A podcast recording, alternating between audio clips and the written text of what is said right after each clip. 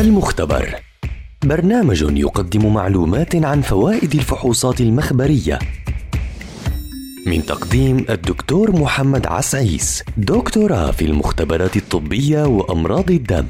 المختبر برنامج يومي عبر أثير أجيال. أهلا وسهلا بمستمعي ومستمعات أجيال عبر منصاتها المختلفة. فحص السكري. سكر الدم أو ما يعرف بفحص الجلوكوز هو نوع من أنواع السكريات الناتج عن هضم الطعام، ويعتبر مصدر الطاقة الأساسي في الجسم، ومن ثم يقوم هرمون الإنسولين في إدخال السكر للخلايا للاستفادة منه وتصنيع الطاقة والحرارة.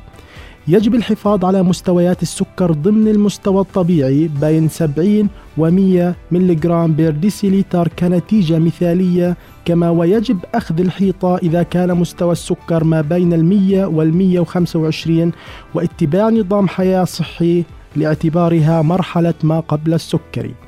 هناك عدة اضطرابات للسكر مثل انخفاض السكر الحاد في الدم ويؤدي إلى مضاعفات خطيرة كالغيبوبة وغيرها.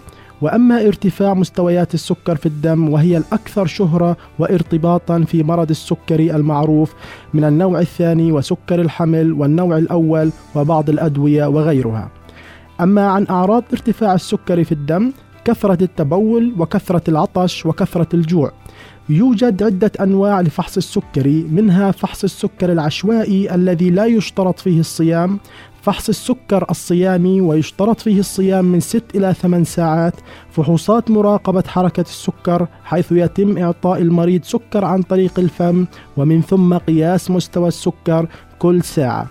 يعتبر فحص السكر من الفحوصات الدورية التي يجب إجراؤها بشكل منتظم، تحديدا عند الأشخاص الذين لديهم تاريخ عائلي بالمرض، حيث يتم إجراء الفحص عن طريق سحب عينة الدم ويتم إصدار النتيجة خلال نصف ساعة.